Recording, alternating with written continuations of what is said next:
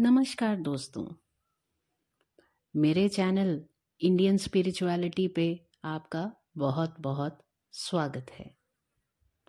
दोस्तों, शुरुआत करना चाहूँगी एक सिंपल सी ऑब्जर्वेशन से, जो पता नहीं आप में से कितने लोगों ने की होगी या नहीं, लेकिन मैंने तो की है। अक्सर जब भी कभी हम किसी रिलीजियस प्लेस पे जाते हैं, मंदिर हो, गुरुद्वारा हो, कुछ भी हो तो वहाँ हम देखते हैं कि कुछ लोग बाहर बैठे हुए हैं, बाहर बैठ करके मांग रहे हैं और कुछ जो है लोग अंदर प्रार्थनाएँ कर रहे हैं। लेकिन बेसिकली देखा जाए तो अंदर और बाहर जो दोनों लोग हैं, वही कुछ ना कुछ मांग रहे हैं। तो ऐसा क्या मांग रहे हैं? मेरे हिसाब से आज सबसे ज़्यादा जो चीज़ मांगी जा रही है, वो है खुशी। कि इंसान खुश कैसे रहे। मंदिर के बाहर बैठे लोग शायद दाल रोटी में अपनी खुशी ढूंढ रहे हैं।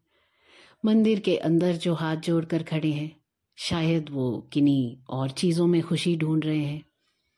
लेकिन तलाश सबकी एक है, और वो है खुशी। अब ये खुशी कहाँ ढूंढी जाए? किस बाज़ार में ढूंढी जाए? या किसी ऑनलाइन शॉपिंग ऐप से मंगवाई जाए?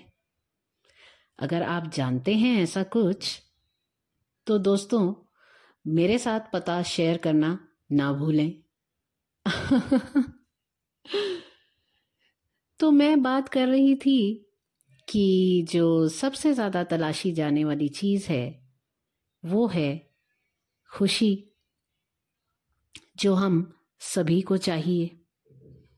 लेकिन एक सच्चाई ये भी है कि सब कुछ होते हुए भी लोग खुश क्यों नहीं हैं?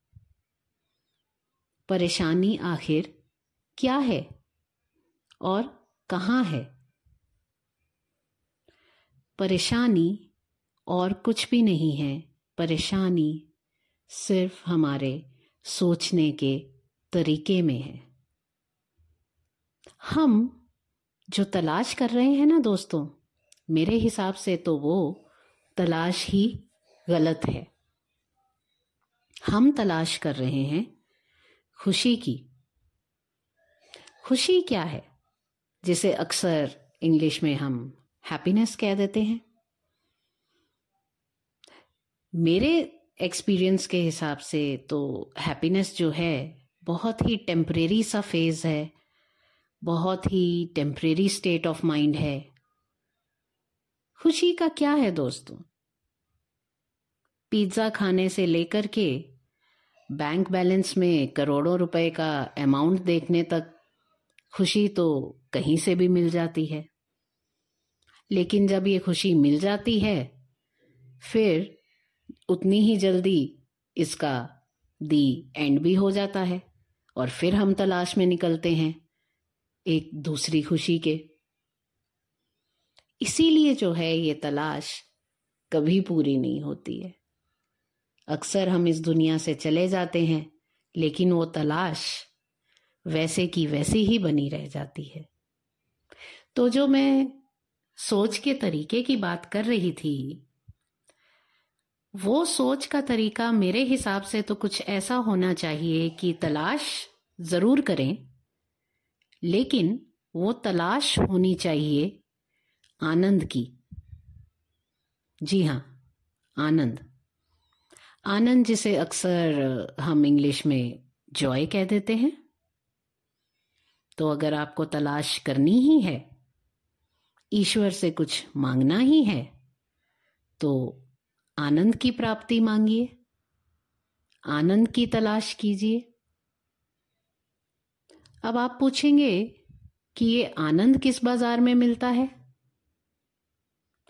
आनंद जो है, किसी बाज़ार में नहीं मिलता, क्योंकि आनंद की उम्र काफ़ी बड़ी होती है। आनंद मिलता है हमारी फीलिंग्स में, हमारे एहसास में। एक सिंपल सा एग्ज़ाम्पल दूँगी। आज से कुछ दिन पहले अपने फ्रेंड्स के साथ, अपने कोलीग्स के साथ मैं कहीं पे घूमने गई। अब वहाँ मार्केट दिखी तो दिल को जो चीज़ें पसंद आई, जो लगा कि ये खुशी देंगी तो वो मैंने खरीद ली।